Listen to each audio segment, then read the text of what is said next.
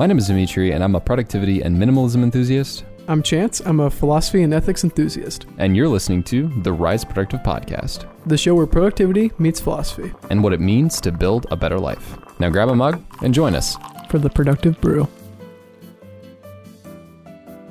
There is this idea that vacations should look and feel a certain way. But as I've taken a couple trips this summer, I've learned that not all vacations are refreshing and not all vacations are meant to be relaxing.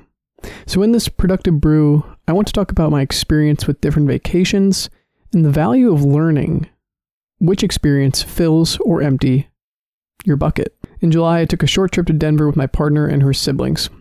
We hiked in the mountains and saw the city of Denver, but the short time frame of the trip made things feel rushed.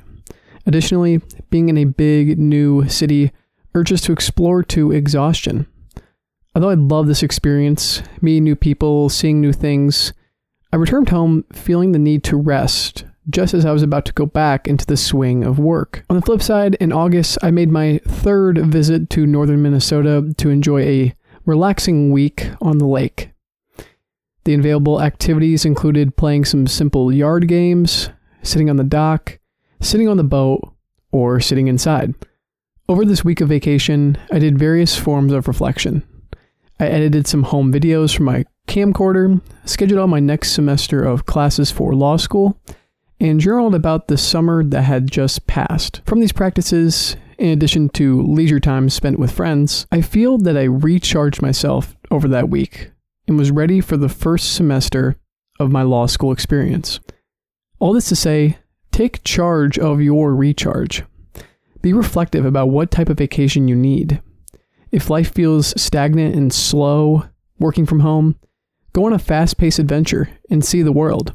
And if you're in a place where life already feels like it's pulling you along at breakneck speed, consider bending the mold of the typical vacation and find something that'll slow you down. Opt for the cabin in the woods over the traditional go to the beach type of vacation, or even take a staycation in your own city. When you reflect on your own energy levels and define a purpose for your vacation, even if that purpose is to be purposeless for a week, you'll unlock the true value of taking time away from work. Thank you for listening to this episode of The Productive Brew. Be sure to leave a review and any comments or thoughts you have about this episode or any episode of the podcast on Apple Podcasts. Also, if you enjoyed this episode, you can get this as a newsletter transcription if you head over to riseproductive.com slash newsletter. For now, thank you as always, and we will see you in the next one.